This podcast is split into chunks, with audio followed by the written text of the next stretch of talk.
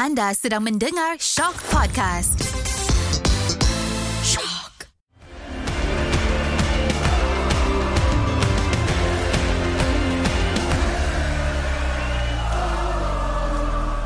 Assalamualaikum dan salam bola sepak Malaysia. Kita bertemu lagi dalam Ultra Squatchy. Sekali lagi nak ucapkan terima kasih kepada semua yang terus mendengar Ultra Squatchy. Kerana kesetiaan korang kami terus uh, rasa nak buat lagi dan lagi sampaikan ada yang kata boleh tak buat sampai sejam? Ada yang kata boleh buat tiap-tiap hari tak? Berbuih jugalah mulut aku dengan Karam nanti ya. jadi macam biasa aku dengan Karam dan kita orang akan berborak mengenai bola sepak Malaysia dan since minggu lepas adalah minggu internasional jadi sudah tentu kita akan bercakap berkenaan Harimau Malaya dua perlawanan yang melibatkan Malaysia di Kings Cup uh, pertama kita seri dengan Thailand tetapi menang menerusi penentuan sepakan penalti. Dan perlawanan kedua iaitu boleh kata final lah. Kita seri dengan Tajikistan uh, tapi yang tu kita tewas penentuan sepakan penalti. Okey Karam secara ya. keseluruhan apa yang kau apa pendapat kau berkenaan persembahan Harimau Malaya dalam dua perlawanan di Kings Cup ni pada aku lebih baik daripada jangkaan aku sebab Harimau Melaya beraksi tanpa beberapa pemain tonggak eh. Azam uh, Farizal Malias walaupun dah berusia tapi kita still anggap Farizal Malias is the number one keeper Syarul Saad uh, dan beberapa pemain lain. Tapi itulah uh, aku tak tak ha, tak sangka bol, Malaysia boleh beraksi sebaik itu terutamanya lawan Thailand. Uh, bila kita boleh nampak yang high Malaysia boleh main high pressing Zam aku betul-betul kagum dengan dengan taktikal yang dicatur oleh Kim Pan Gon dan uh, player-player mampu execute perancangan tu. So aku sangat sangat sangat happy. Uh, kita punya corak permainan pun masih positif. Tak adalah terlalu melambung bola dan gameplay passing play tu masih ada. So all and all pada aku it's a good good good tournament, good exposure untuk pemain-pemain skuad kebangsaan yang banyak muka baru kita boleh nampak. Cuma satulah, aku rasa ini mungkin aku je rasa tau. Aku rasa macam ada kontradik sikit sebab kita nak beraksi dalam Piala Asia tahun depan dan kalau boleh kita nak memperbaiki ranking supaya kita berada di pot yang lebih bagus untuk dapat undian yang lebih memihak kepada kita lah. With that in mind, bila Kim Pan Gon bawa squad yang boleh katakan nak nak dia nak eksperimen. So itu ah pada aku itulah kontradiknya. Kalau nak naikkan ranking kenapa tak bawa pemain terbaik? Itu je lah. Other than that aku aku happy je Aku pun setuju dengan kau sebab satu benda yang mungkin certain penyokong terlupa yang dalam empat-empat tim yang bertanding dalam Kings Cup tu kita ranking paling bawah sekali. Betul. Dan kita berjaya mengikat Thailand dan juga Tajikistan. Uh, dua-dua tim ni berada di ranking yang lagi atas daripada kita cuma mungkin sayang sebab kita tak dapat menguji apa menguji kita punya performance menentang pasukan macam Trinidad dan Tobago lah. Sebab hmm. kita dah biasa dah jumpa tim-tim ASEAN ni sebenarnya aku ada sedikit mengharap jumpa Trinidad and Tobago tu. Tapi bila dia kalah dengan Tajikistan tu aku macam alamak. kan boleh jumpa kat final. Tapi tak apalah. Still uh, dua perlawanan yang aku rasa uh, mungkin first tu bila lawan Thailand tu sebab kita lebih kurang since kita berada di rantau yang sama dan aku rasa tak banyak sangat beza antara pasukan Malaysia dan Thailand. So, uh, first game tu aku rasa performance Malaysia aku rasa better lah daripada lawan Tajikistan. Tapi mungkin hmm. lawan Tajikistan tu mungkin kita kurang sikit sebab padang teruk. Hmm, betul. Sebab hujan satu, lepas tu dalam di atas padang yang sama perlawanan uh, tempat ketiga keempat di mana Thailand dan Tajikistan dan Trinidad dan Tobago main. Lepas tu kita pula main. Bila padang basah macam tu orang dah main tu kita pula main. Memang padang akan hancur. Jadi mungkin kat situ susah sikit nak main. Dan Tajikistan pun bukan calang-calang. Dia banyak attack kita. So aku tengok aku rasa lawan Tajikistan mungkin kita lebih defensif berbanding lawan Thailand. Tetapi cara kita defend tu aku tengok macam biasanya kita akan tengok bila clear tu clear bersepah. Betul, ha betul. Kalau dulu, tapi sekarang aku banyak tengok yang clear bukan clear, macam clear tu ada ada niat dan juga ada sasaran. Yeah. Ah, macam kat situ aku rasa Kim Panggon ataupun pemain-pemain dah mula menyerap tactical Kim Panggon dan mula tahu position rakan-rakan. Jadi bila clear tu, diorang tahu okay, uh, let's say Arif Aiman. Okay, kalau aku clear ke kanan Arif Aiman dia. Dia takkan hmm. dah macam kalau dulu memang asal clear. itu Betul, betul, betul. yang aku rasa mungkin sedikit beza sikit lah dulu dengan sekarang. Tapi overall sama dengan kau aku rasa ini adalah uh, performance yang agak okay lah untuk skuad Kim Panggon. Cuma mungkin sayangnya lawan Thailand tu aku rasa patutnya kita boleh menang. Tapi itulah last minute pula kan. Ha. Itulah kau tak sebelum kita ke ke topik seterusnya ni kau cakap pasal Thailand Azam Aziz dan Sri Azam Aziz ni kan kau pun tahu antara player favourite aku. Kita pun nampak masa lawan Thailand tu dia dah penat. Dia dah macam ada kecederaan sikit so mungkin mental dia tidak berada pada tahap yang sebetulnya. Tapi memandangkan dia ni pemain Sri Pahang, Pahang ni ada je. Ada je cara nak menyakitkan hati penyokong bola sepak Malaysia. Uh, tak adalah gurau lah. Uh, pada aku mistake yang Azam Aziz buat tu boleh terjadi kepada mana-mana pemain. Uh, uh, dan ada sebab kenapa dia tidak dikeluarkan. Aku rasa tak silap aku Malaysia dah buat lima pertukaran kan. Ya betul. So ah uh, dia dah tak boleh dikeluarkan walaupun dah injured ke apa tu so dia terpaksa it, dia ada dua option keluar ataupun habiskan perlawanan. Jadi dia pun tahu kalau dia keluar akan ada disadvantage kepada Malaysia. So dia cuba beraksi dengan baik. Sejujurnya tackle keras Azam Aziz pada hujung perlawanan tu aku rasa tak kena tapi cara dia terjah tu kalau aku jadi pemain lawan pun aku akan pergunakan situasi tu untuk kelebihan pasukan aku. So itulah yang terjadi uh, Kita janganlah nak marah-marah sangat Azam Aziz Walaupun marah Tapi kita janganlah marah-marah. Uh, betul. Macam tackle tackle dia tu aku perasan itu adalah tackle penat. Ya. Ah, kita tahu bila orang dah penat macam ah, masuk je lah dah nak habis dah. hmm. Tapi bila dah masuk tu Biasalah bila kau dah penat Mungkin mental kau dah Tak boleh nak fikir betul Kau macam asal boleh je So dia tak dapat baca benda tu Dan Biasalah macam kau kata lah Pemain lawan akan ambil Akan ambil benda tu Cuba untuk Dapatkan kelebihan pada dia orang Dan Hmm. ternyata benda tu dapat lah Tapi one thing Bila kita bercakap pasal Azam Aziz ni Aku faham kalau kita mungkin Kalau Syamir Kuti ada Mungkin dia akan bermain di posisi tu Akan Betul. tetapi Mungkin juga Syamir Kuti akan bermain di posisi Brandon sebab bila aku tengok uh, dua game menentang Thailand dan juga Tajikistan, aku perasan dan aku rasa aku tahu kenapa Azam Aziz dipilih untuk bermain dalam kesebelasan utama berbanding midfield yang lain. Aku Hmm. hmm. aku tak tahu ni aku seorang je ke ataupun mungkin ada orang lain perasan aku nampak perbezaan bila Azam Aziz memegang peranan tu berbanding Nazmi Faiz. Hmm. Uh, aku rasa macam bila mungkin sebab Azam dah biasa main first eleven so dia lebih tahu corak permainan semua. Tetapi aku nampak lah aku rasa macam bila Nazmi uh, main tu corak permainan kita mungkin sedikit berubah mungkin agak bukan nak kata agak lebih teruk tetapi berbeza ya aku rasa kalau Azam main masa tu lebih bagus. Ah itu itu je aku rasa bila tengok perbandingan Azam Aziz dan Nazmi Faiz dalam dua perlawanan tu. Betul. Ya, aku pun sama macam kau. Macam aku cakap tadi, Azam Aziz antara player favourite aku. Dan selepas insiden tu, ramai yang mengecam Azam Aziz. Aku faham kenapa dia orang kecam. Yelah, boleh menang tapi kita seri.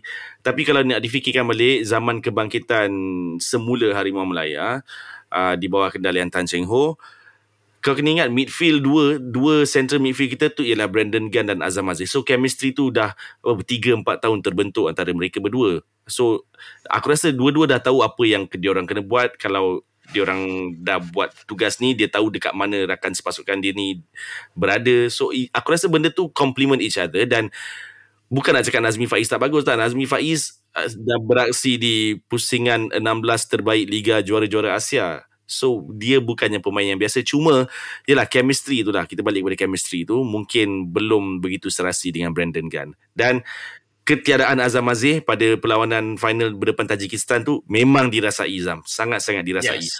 Nazmi Faiz cuba membawa role tu Tapi Mungkin belum mencapai Tahap yang Dibawa oleh Azam Aziz sebelum ni lah Yes. Sebab bila Nazmi main, aku sebenarnya mengharapkan dia dapat perform seperti mana ketika dia bermain dengan uh, masa dia muda dulu. Hmm. Masa awal-awal dia start naik tu aku ingat lagi dia adalah bintang uh, squad masa tu under 23 lah. Aku ingat lagi dia punya performance dia memang dia dia dianggap macam wira bakal bakal pemain yang akan membawa Malaysia step up ke ke ke depan yang lebih jauh lah. Lepas tu hmm. dia pindah pula pergi ke Portugal semua kan dan aku rasa masa tu dia punya position mungkin lebih ke atas sedikit berbanding sekarang bagus jugalah bila ada Azam Aziz at least Azam dan juga Nazmi boleh bersaing supaya dua-dua ni akan cuba untuk buat yang terbaik demi Malaysia okay, bila kita bercakap pasal Yelah macam lawan Thailand tu bila Azam kena red card kita tengok ramai orang maki Azam lah uh, hmm. So aku tak tahulah dia down ke tidak. Mungkin uh, dia tak down.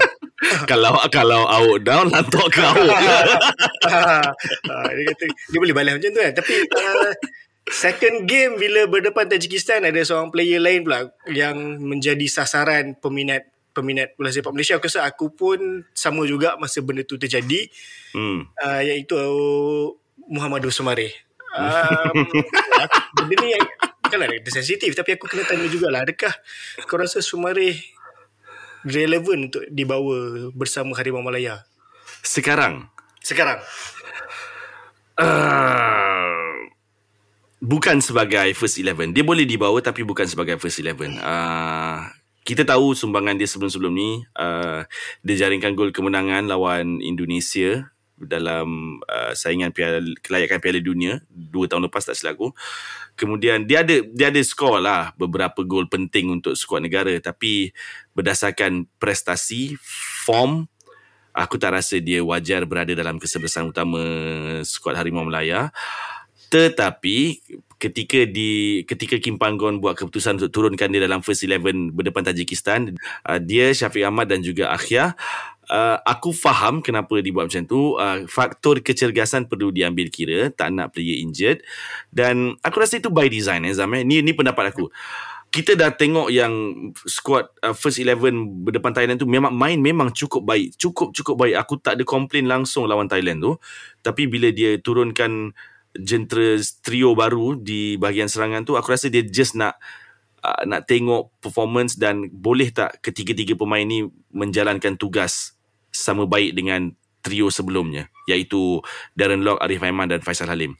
Aku rasa ni aku rasa lah dan Malang buat Muhammad Sumare, Malang buat Akhir Rashid, Malang juga buat Syafiq Ahmad keadaan Padang yang kurang baik.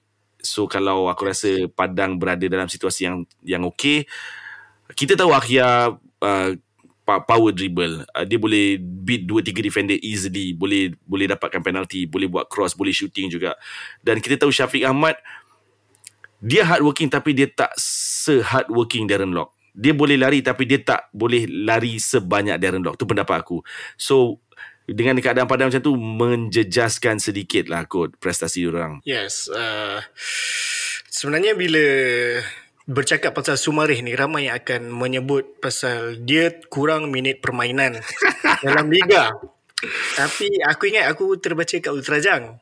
Ha. Bila kita bercakap pasal kurang minit, ramai lagi pemain pun yang kurang minit tapi boleh perform macam Safawi, Akia, hmm. hmm. Syafiq Ahmad, macam dia orang mungkin kurang minit bermain di kelab tetapi okey je boleh tunjuk. So aku tak tahu kat mana aku rasa mungkin ada masalah. Aku tak tahu nak kata masalah mental ke tidak sebab masa dia tackle yang aku rasa boleh sebenarnya dilayangkan kad kuning Ooh. kedua tu.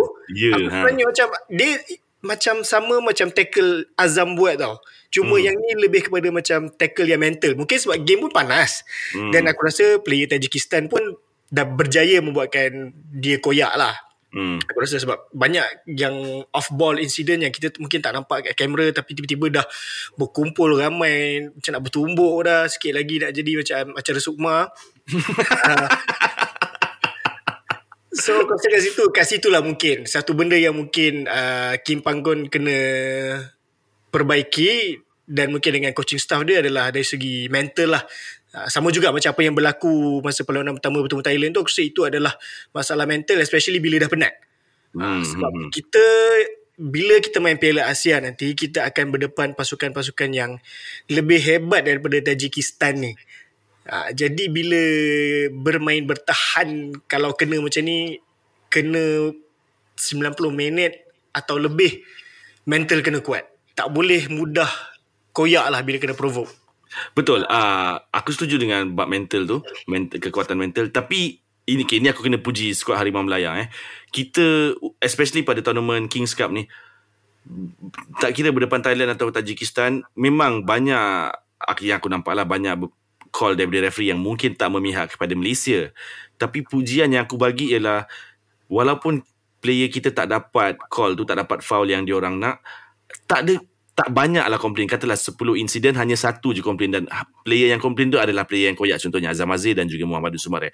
Tapi pemain-pemain lain akan terus bangun, carry on dengan play, kembali untuk defend ke macam mana. Aku sangat-sangat suka benda tu. Dan dia menunjuk itu menunjukkan yang falsafah filosofi Kim Pan Gon ni berjaya di diambil di diterapkan kepada pemain yang kita play to the whistle. Apa jadi pun tak kisahlah benda tu referee punya call tu betul atau salah tapi kita play to the whistle supaya tak menyusahkan uh, rakan-rakan pasukan yang lain uh, tak membenarkan pihak lawan uh, dapat peluang jaringkan gol ke atau macam mana. So aku suka sangat benda tu dan aku harap benda ni berkekalan Zam, aku rasa normal kot kita semua manusia biasa yang kadang-kadang akan termarah juga. So, insiden-insiden macam Sumareh, macam Azam Aziz, aku rasa itu uh, kes-kes terpencil. Sebab kita kena ingat, macam kau cakap Tajikistan tu kan, betul-betul aku rasa pemain diorang memang betul-betul keluarkan every play from the dirty book yang untuk buatkan player kita marah. Tak kena tak kena tackle pun jatuh macam kena tembak. So aku rasa bukan nak menyalahkan dia orang tak. It's all part and parcel of the game. Aku tak ada masalah, tak ada isu dengan benda-benda macam ni. Cuma macam mana player kita lah nak hadapi, nak tangani situasi tu dan kalau kau ingat berbalik kepada minit permainan Kim Pan Gong pernah cakap minit permainan tak penting tapi kita nak DNA itu yang Kim Pan Gon cari. So aku rasa benda tu 95-99% ada dalam skuad Harimau Melaya sekarang. Bila bercakap pasal minit permainan ni, satu je aku kecewa, Karam. Ah, aku dah tahu dah. Okay, tapi kau cakap juga. Aku kecewa sikit bila Zaf tak main langsung walau satu minit pun dalam dua perlawanan ni. Aku agak kecewa lah. Uh, especially game lawan Thailand tu aku macam expect mungkin boleh boleh lah dia nak main sekejap kan tapi hmm. itulah sebab dia yang membuatkan aku jadi lagi kecewa sebab pada minggu lepas juga KL kalah menentang Penang dan aku rasa hmm. Zaf boleh jadi perbezaan lah kepada skuad KL berbanding pada Harimau Malaya yang lain-lain dia tak main tapi ini mungkin aku sebagai fan KL agak selfish lah sebab uh, yalah aku nak kalau dah macam tu baik Zaf main KL daripada main, daripada main Malaysia. Tapi aku tahu Zaf mesti nak main Malaysia.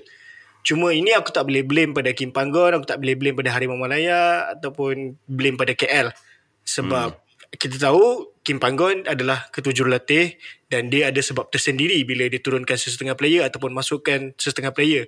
Mungkin apa yang membuatkan aku marah, yang aku boleh marah sebenarnya adalah berkenaan jadual lah. Jadual liga kenapa tak boleh expect yang KL akan pergi jauh dalam AFC Cup.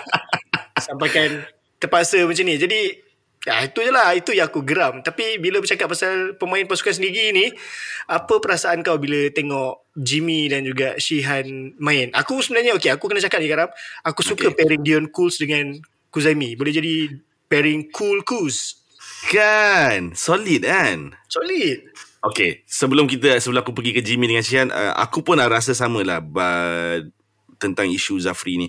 Aku faham kenapa dia tak diturunkan untuk match Thailand. Okay, mungkin itu first 11 betul-betul first 11 yang yang Kim Pan Gon nak guna untuk untuk saingan Kings Cup ni, tapi aku jangkakan yang uh, second game tu Zafri diturunkan. Sayangnya tidak masa Sumareh tak perform pun aku rasa macam oh Zafran boleh main right wing apa? Aku rasa macam tu lah. Tapi tak juga diturunkan. Bukan nak salahkan Kim Pon macam kau cakap tadi ada sebab dia tersendiri. Pasti ada sebab. Semua benda berlaku ni mesti ada sebab. Mungkin ini ini ini ini andaian aku eh. Mungkin uh, player pemain-pemain macam Zafri, Mukhairi Ajmal, Ruven Tiran tidak begitu menyerlah pada sesi latihan ataupun Kim Pan-gon mungkin tak nak mereka tercedera sebab okay, kita, uh, kau tak boleh nafik yang uh, Zafri antara pemain yang sering berada dalam first 11 KL daripada awal musim. So faktor kepenatan perlu diambil kira. Begitu juga begitu juga dengan Mukhairi Ajmal yang aku rasa dia antara integral part untuk Selangor especially dalam bab menyerang. So mungkinlah ni mungkin yang Kim Pan-gon tak nak merisikokan kecederaan kepada pemain-pemain macam inilah. Itu pendapat aku. Balik kepada Jimmy dengan Shihan aku tak terkejut Shihan mendapat segala pujian ketika bantu Malaysia menang lawan Thailand. Uh, penalty shootout dan juga masa seri satu sama tu lah. Uh, kalau kau perasan Altrajang pun ada tweet yang benda Shihan buat tiap-tiap minggu. Hmm. So semua save yang Shihan buat pada match uh, lawan Thailand tu apa three one on one save lepas tu ada satu yep. point blank header save. Benda tu memang dia buat almost week in week out bersama Negeri Sembilan sebab kita pun tahu Negeri Sembilan bukanlah pasukan yang betul-betul ada pemain yang bertaraf bintang. Jadi kerjasama pasukan tu memang terbaik uh, dalam kalangan player Negeri Sembilan aku rasa dalam pasukan Negeri Sembilan. So benda tu Shihan bawa dan setidaknya uh, prestasi dia setiap minggu tu bersama Negeri Sembilan membantu dia untuk beraksi di di pentas antarabangsa lah. Dan ui aku tak boleh cakap apa-apa yang buruk langsung pasal Shihan musim ni. Kalau Shihan tak ada bersama Negeri Sembilan Negeri Sembilan confirm tak berada dalam top 3 dan kalau Shihan tak bersama dengan skuad Harimau Melaya di Kings Cup ni confirm skuad Harimau Melaya kalah dua-dua perlawanan. Oh betul. Dia banyak gila crucial save yeah. uh, so agak sayang lah bila last minute lawan Thailand tu bolos. Sebab Shihan dah buat segalanya untuk prevent hmm. Thailand daripada skor. Gila dia punya save aku boleh memang mm, memang siapa yang tak pernah tengok Liga Malaysia mungkin akan mula membuka mata bila tengok Shihan main dia macam oi Malaysia ada keeper power eh. Jadi kalau korang tak nak rasa terkejut sangat bila tengok player dalam Harimau Melaya ni perform, korang tengok Liga Malaysia tiap-tiap minggu. Betul. Betul je. Ha. ha. Even Jimmy pun aku rasa Ui, dia dia pun perform jugalah sebab aku nampak dia punya combination dengan Dion Coles tu nampak baik. Even dia dengan Corbin Ong sebelah kiri tu pun ada komunikasi yang baik di mana dia tahu bila nak ke depan, bila nak mungkin cover tempat uh, Corbin. Kadang hmm. dia lagi pergi belah Dion Coles. Nampaklah komunikasi di antara barisan pertahanan tu. Aku rasa ini adalah barisan pertahanan back four Malaysia yang sepatutnya dikekalkan lah. Aku bukan nak kata badak tak bagus tapi tak tahulah aku nampak sesuatu dalam pairing Dion Kus dan Kuzaimi ni diapit pula oleh Matt Davis dan juga Corbin Ong. Mungkin sesekali boleh lah try Declan Lambert. Kena pula hmm. kalau penalti dia boleh rejam squad hati ke tengah-tengah tu. Seram aku. Ice in his veins lah tu masa ha. penalti tu. Okay, ba- balik pada Jimmy tadi Nizam eh.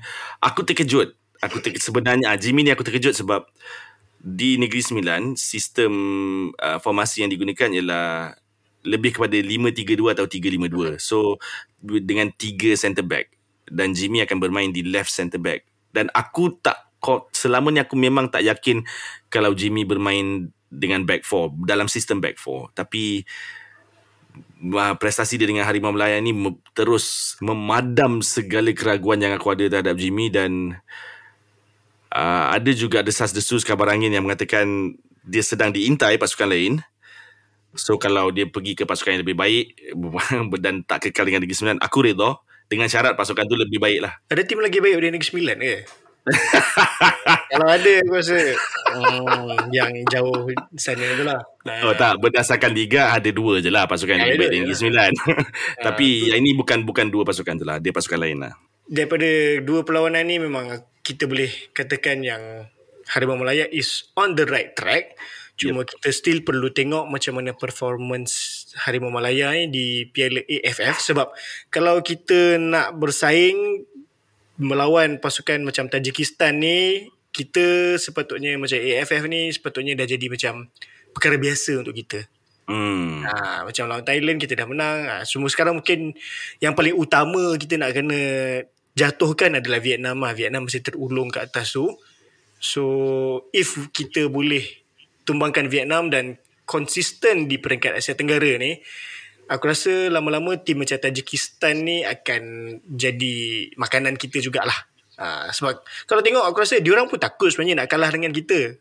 Uh, Betul, betul. Kau tengok macam mana diorang punya celebrate dia punya kau-kau nak buat kita koyak tu bermakna there is something in Malaysia lah yang diorang kalau boleh tak nak kalah. Okay Zam, aku nak tanya kau lah sebab kau dah petik AFF kan. Malaysia sekarang dah dah layak ke Piala Asia secara merit dan aku rasa dalam tempoh uh, 4 5 tahun akan datang pun kita tak ada masalah lagi untuk layak ke Piala Asia sekali lagi. Aku just nak tanya kau memandangkan kejohanan AFF ni selalunya berada di luar kalender FIFA, tidak menawarkan uh, ranking points.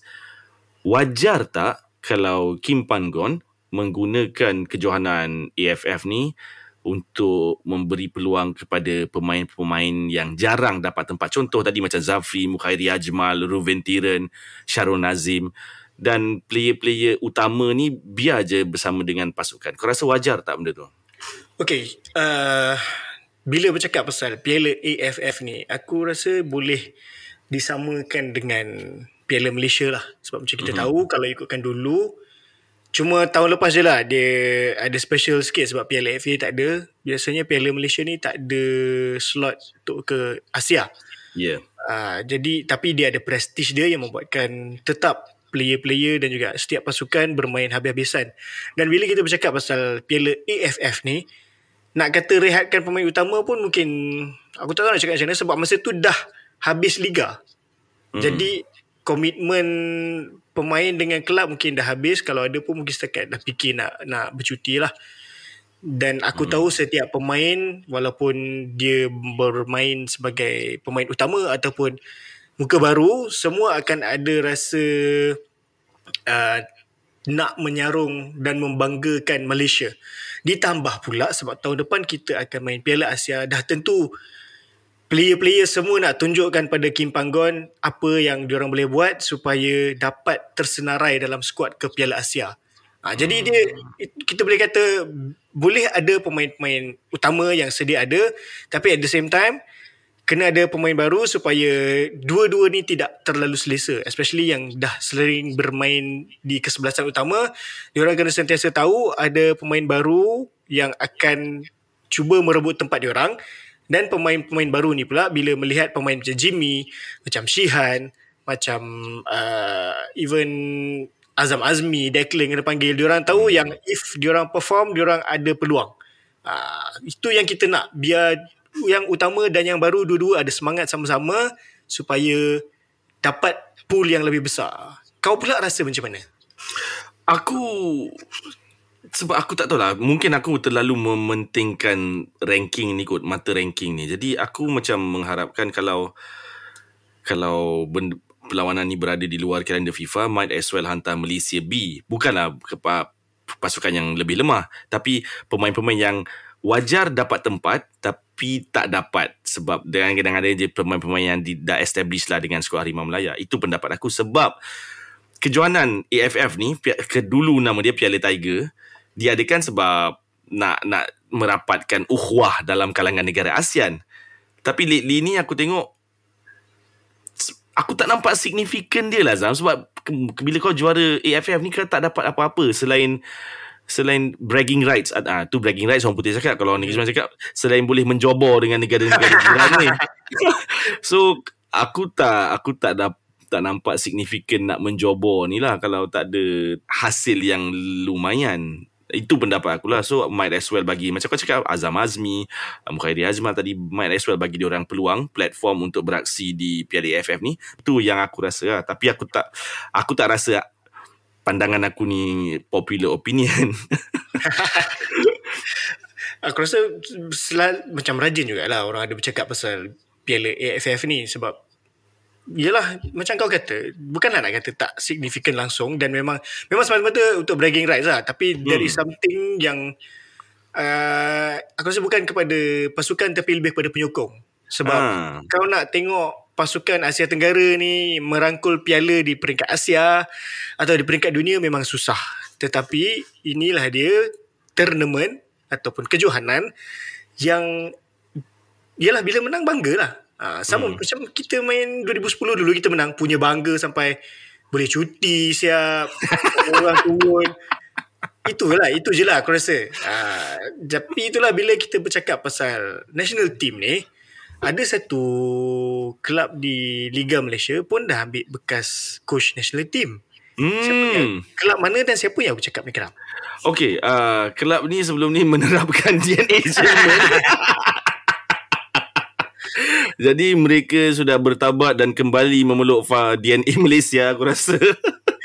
Dia ni All Star ni. DNA Alustar. So kita tengah bercakap pasal Selangor FC yang telah pun mengesahkan melantik Tan Cheng Ho sebagai ketua jurulatih baru. Pendapat kau Zam? Uh, oh, Tan Cheng Ho adalah seorang coach yang aku minat jugalah. Aku ingat masa dia pegang Kedah.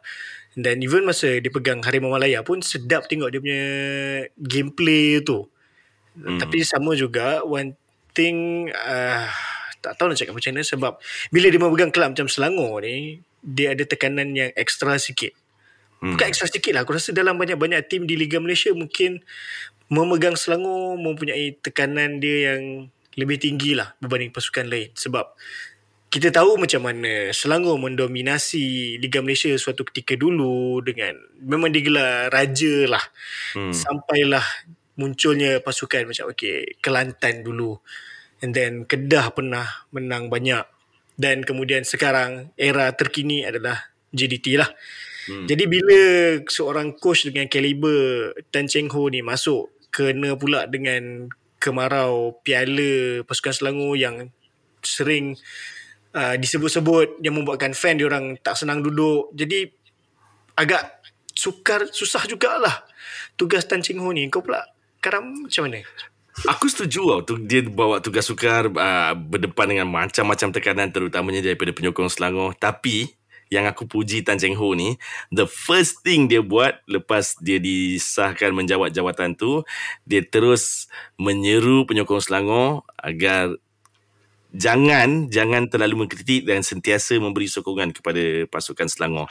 Sebabnya dia bagilah alasan Tan Cheng Ho bagi alasan uh, uh, sorakan akan membantu menaikkan semangat pemain. Kalau kita nak meningkatkan prestasi pemain kena teruskan datang ke stadium menyokong. Uh, ini aku je eh. Ini apa yang aku tafsirkan daripada daripada ayat kenyataan Tan Cheng Ho tu ialah jangan maki player kalau player especially bila match tu player uh, Selangor menang ah. Aku rasa. Ini aku rasa. Uh. So Abang Rembo kalau Abang Rembo dengar jangan marah-marah eh. Kita gurau-gurau je eh, Abang Rembo. Takut kau ah. so aku uh, aku yakin dengan kemampuan yang ada pada Tan Cheng Ho, dia pun dah buktikan bersama pasukan Kedah, bersama skuad Harimau Melaya. Yang menariknya lah pada aku Selangor di boleh katakan dipenuhi dengan pemain-pemain muda. So aku harapkan uh, management Selangor memberikan canvas putih kepada Tan Cheng Ho untuk mencorakkan kembali pasukan ni, memadam DNA Jerman yang cuba ditanamkan sebelum ni dan kembali dan harapnya Selangor ni kembali kepada fitrah lah uh, iaitu menjadi gergasi bola sepak Malaysia. Sebab uh, pendapat aku kalau ada pasukan yang mampu bersaing dengan JDT dalam saingan liga tempatan kalau bukan Terengganu pasukan tu ialah Selangor. Buat masa ni. So aku ada high hopes untuk Tan Cheng Ho aku ada high hopes untuk Selangor. Uh, Mukhairi Ajmal Syarul Nazim antara pemain-pemain muda yang harus diberi perhatian dan aku yakin mereka akan jadi tonggak kepada pasukan Selangor kalau berjaya dikekalkan uh, untuk tempoh jangka panjang di Selangor tak ada stadium. Aku nak cakap di Shalam tapi dia tak ada stadium lah. Di di di Selangor nanti pun ada okay. tengah, tengah dalam projek lagi uh, aku setuju um, Yelah macam kau kata dan aku cakap tadi pasal Selangor adalah gergasi. Dan sampai bila gergasi tu nak tidur aku tak tahu. Tapi at the same time uh, aku tahu fans Selangor satu benda yang diorang paling nak adalah ke Asia lah. Itu paling hmm. utama tak kira macam mana cara tapi ke Asia tapi still diorang berharap akan ada pingat. Jangan bagi tekanan pada Tan Cheng Ho sekarang Hmm. Uh, bagilah dia at least satu season. Tengok macam mana dalam season tu. Sebab dia nak kena atur balik DNA baru. Mungkin dengan pemain-pemain. Dia tak boleh terus dalam satu window boleh dapat semua pemain yang dia nak pun mungkin susah juga. Hmm. Dia nak kena lepaskan pemain-pemain yang sedia ada yang mungkin tak sesuai dengan dia juga. Nak train apa semua. So dalam tempoh season pertama tu cuba bagi dia peluang dulu. Uh, tak nak lah macam Yelah bila kau dapat coach macam Tan Cheng Ho ni takut awal-awal kau dah letak high hopes. Itu saja dah bagi tekanan yang tinggi. Bukan setakat pada pasukan tapi pada diri kau sendiri. Nah, itu je lah yang aku harapkan untuk fans Selangor cuba untuk uh, setkan sebaik saja Tan Cheng Ho ni diumumkan. Ha. Okay, kau dah cakap pasal fans Selangor aku nak nak bagi tahu satu cerita lah. Hari tu di Twitter uh, ada seorang fans Selangor ni uh, bagi aku hint lah yang mengatakan seorang pemain Negeri Sembilan nak berhijrah ke sana. Dia bagi oh, hint lah. Uh, dia bagi hint. So, aku pun cubalah untuk banter. Dia cakap, Ai, Ai dah bagi. Sean Selvaraj dah bagi. Minta lagi. Minta lagi player ni. Dia dia respon dengan baik. Uh, kalau kalau fans Selangor boleh boleh sabar, boleh berfikir dengan waras, aku rasa Tan Cheng Ho akan akan thrive lah di Selangor dengan manage. Aku rasa management Selangor pun agak bagus sebab uh, berdasarkan keuangan Aku rasa Selangor pun kukuh kan keuangan ni kan. Aku rasa uh, second highest budget yes. dalam Liga Super. So sepatutnya tak ada masalah. Cuma uh, uh, keputusan penuh tu lah. Final decision tu pada aku biarlah Tan Cheng Ho yang decide. Berda, uh, tentang pasukan. Uh, management hanya uruskan hal pengurusan. Dan kalau benda tu berjaya, dikekalkan di ada persefahaman dekat situ tak perlu tak perlu lama lah kot untuk Selangor kembali jadi gergasi bola sepak Malaysia. Yep. Jadi kita ucapkan selamat kembali dan juga selamat berjaya lah kepada Coach Tan Cheng Ho. Tapi bila kita bercakap pasal Liga Malaysia, perlu diingatkan ada perlawanan-perlawanan Liga Super juga yang akan berlangsung pada minggu ini setelah kembalinya pemain-pemain daripada tugasan antarabangsa. Yang paling awal adalah game uh, KL bertemu Sarawak yang akan berlangsung pada hari uh, uh-huh. Rabu.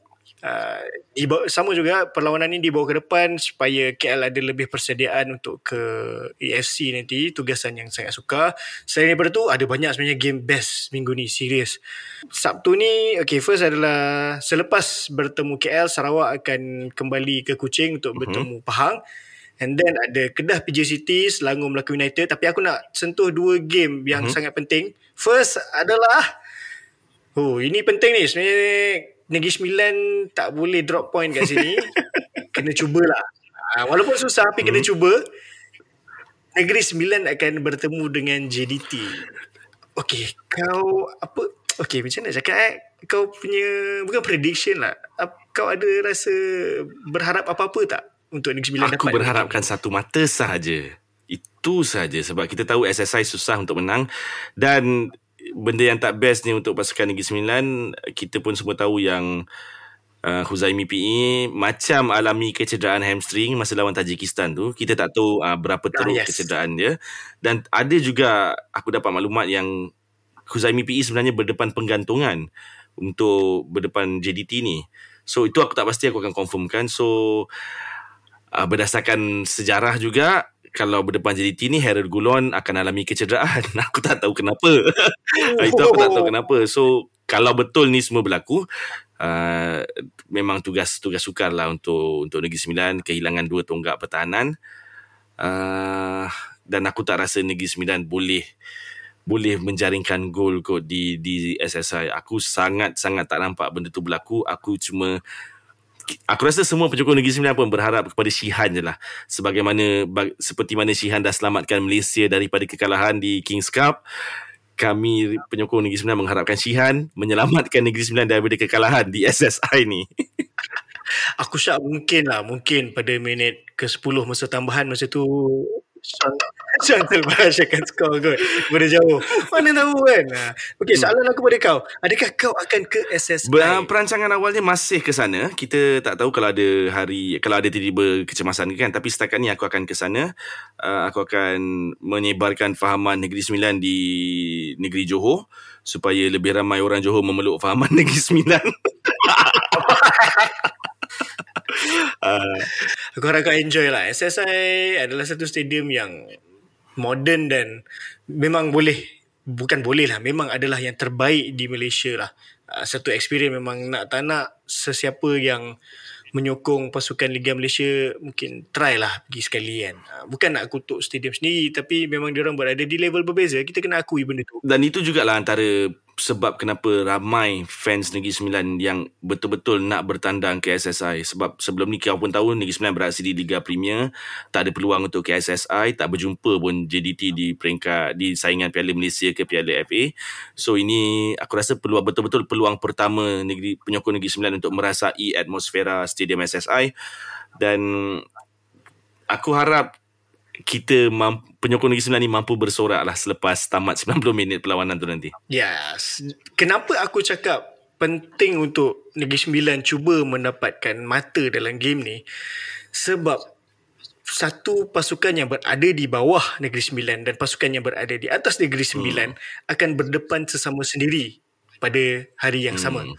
Ah, Terengganu akan bertemu Sabah cuma kali ni akan main di Hmm. Terengganu lah bukan di Sabah which crucial untuk Negeri Sembilan kalau betul nak ke Asia perlu cuba dapatkan sesuatu daripada SSI. Ah, so okay, kita terus ke Terengganu hmm. Sabah ni.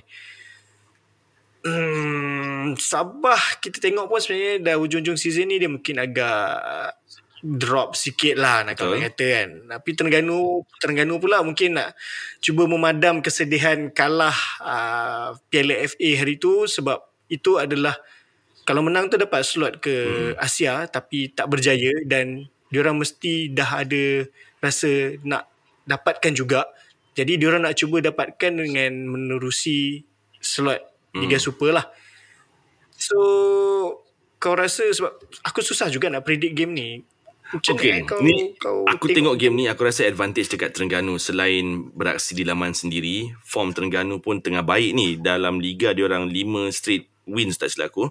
Sabah pula dah last 3 games langsung tak menang, 2 seri 1 kalah.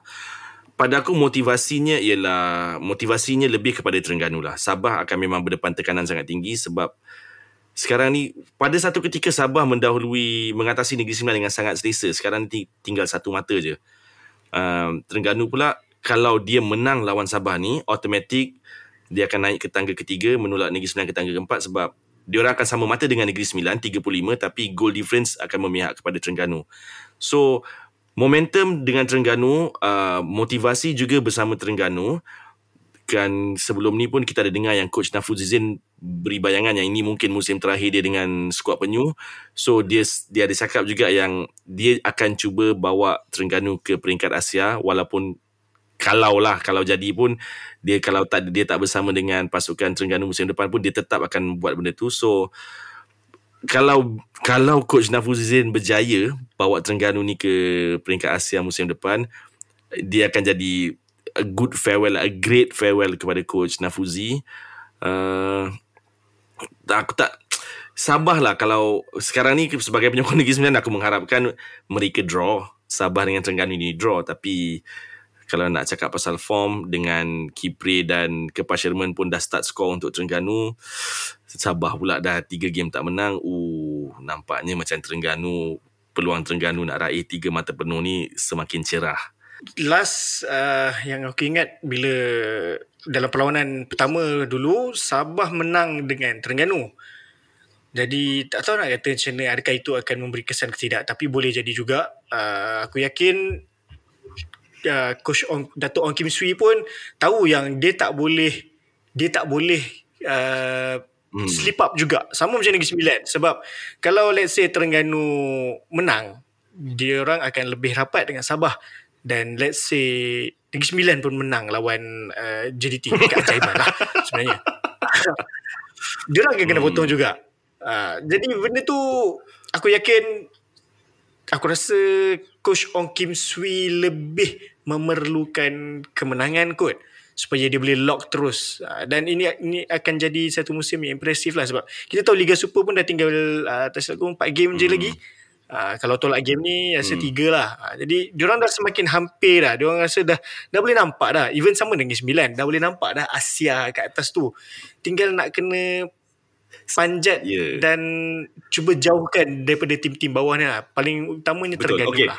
Ha, Terengganu memang Kau dah cakap macam tu Sekarang ni Antara tiga pasukan ni kan Okay so, tengah rapat lah aku, yang aku nampak Terengganu punya peluang untuk layak ke ASEAN ni sangat cerah sebab empat perlawanan terakhir mereka ni uh, Terengganu aku rasa lebih mudah laluannya. Di, mereka akan berdepan. Okay, kita Sabah sekali, first kali pada 1 Oktober ni. Lepas tu mereka akan bertandang ke Melaka kemudian berdepan KL dan ke, akhir sekali berjumpa Kedah. Oh kau kata laluan Terengganu mudah eh? Ada KL kot? Dengar dengar. Eh. KL mesti tengah prepare untuk Piala AFC sekarang betul? Dan katalah kita ambil best possible situation. KL menang lawan kelab Uzbekistan ni mereka akan ke final aku tak rasa KL akan beri tumpuan kepada saingan liga sudah pasti Boyan Hodak dan pemain-pemain KL lebih lebih beri perhatian kepada uh, Piala AFC tu betul betul ha so pada aku itulah laluan Terengganu ni sangat mudah sebab okay, kalau Sabah pula kita nak bandingkan dia akan berdepan Terengganu, kemudian Pening, kemudian Pahang. Pahang tengah meningkat naik, kena ingat. Pening pun hari itu baru start menang. Dan final game, Sabah berdepan JDT. So, oh, yep. ah, Sabah boleh drop, boleh tak menang dua perlawanan ni, iaitu Terengganu dengan JDT. Itu yang aku nampak setakat ni.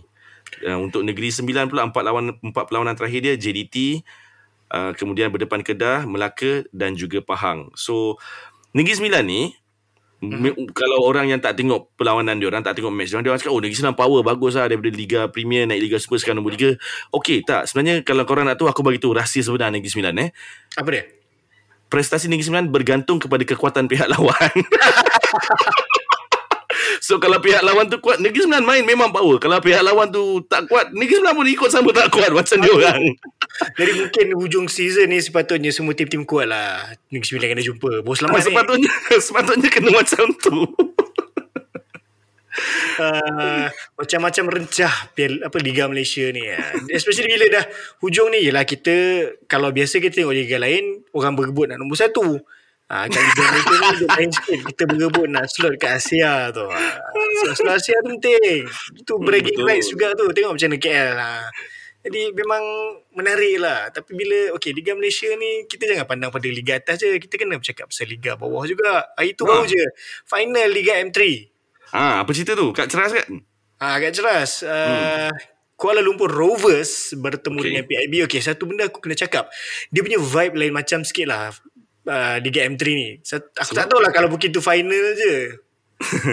ha, tapi sebab yalah tim-tim Liga M3 ni biasanya dia belum ada penyokong yang solid lagi. Jadi kebanyakan penyokong yang datang adalah uh, ahli keluarga, kawan-kawan. Hmm. Uh, mungkin adalah sikit sebanyak sebab hari tu dia orang ada bagi tiket dekat budak-budak sekolah juga.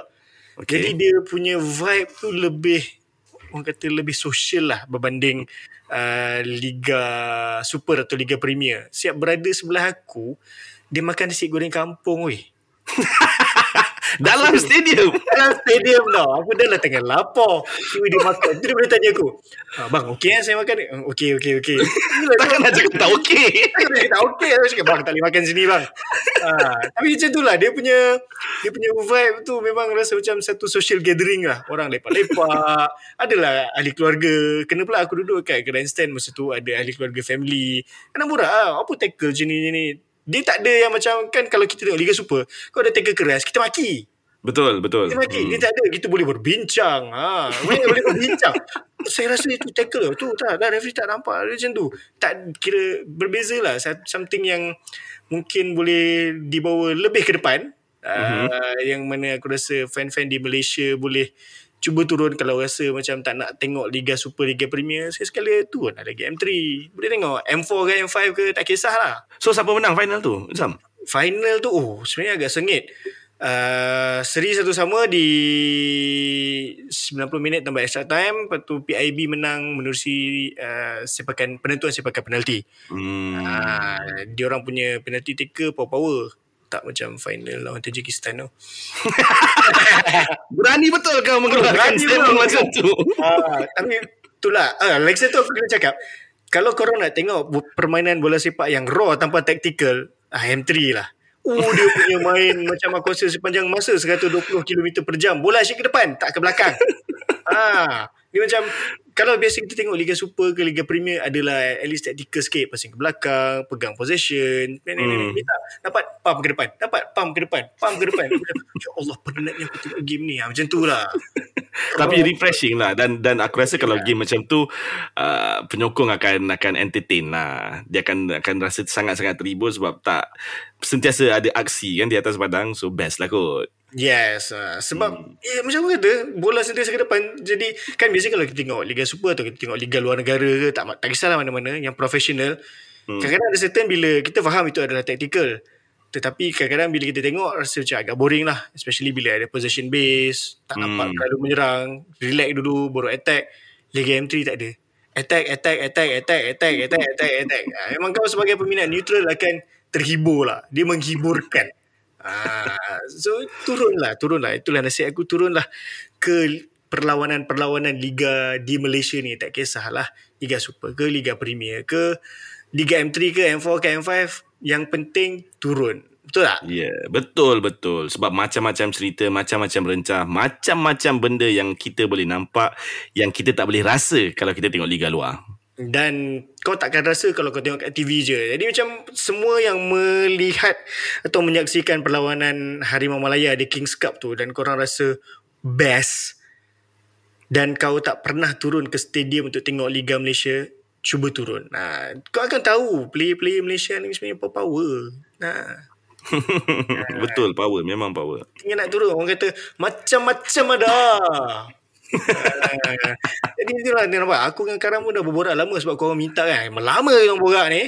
Lama lah Yang ini paling lama. Ini paling lama Cuma korang janganlah minta hari-hari Berbuih itu orang punya mulut ni. Tapi apa-apa hal pun Terima kasih lah Sebab terus menyokong Ultra Squatchy. Apa yang aku dan Karam buat ni Hanyalah untuk Memeriahkan bola sepak tempatan sebab kalau bukan kita yang sokong siapa lagi nak sokong takkan harapkan orang luar saja ada je orang luar yang datang tapi lagi penting untuk kita yang berada di Malaysia ni untuk terus menyokong liga tempatan jadi itu sahaja daripada aku dan Karam untuk minggu ni minggu depan apa topik kita Ah, tunggulah tengok apa yang jadi dalam Liga Malaysia minggu ni. Kita akan bincangkan minggu depan. Okay? Sehingga kita berjumpa lagi. Saya Nizam dan bersama Karam. Assalamualaikum. Jumpa lagi.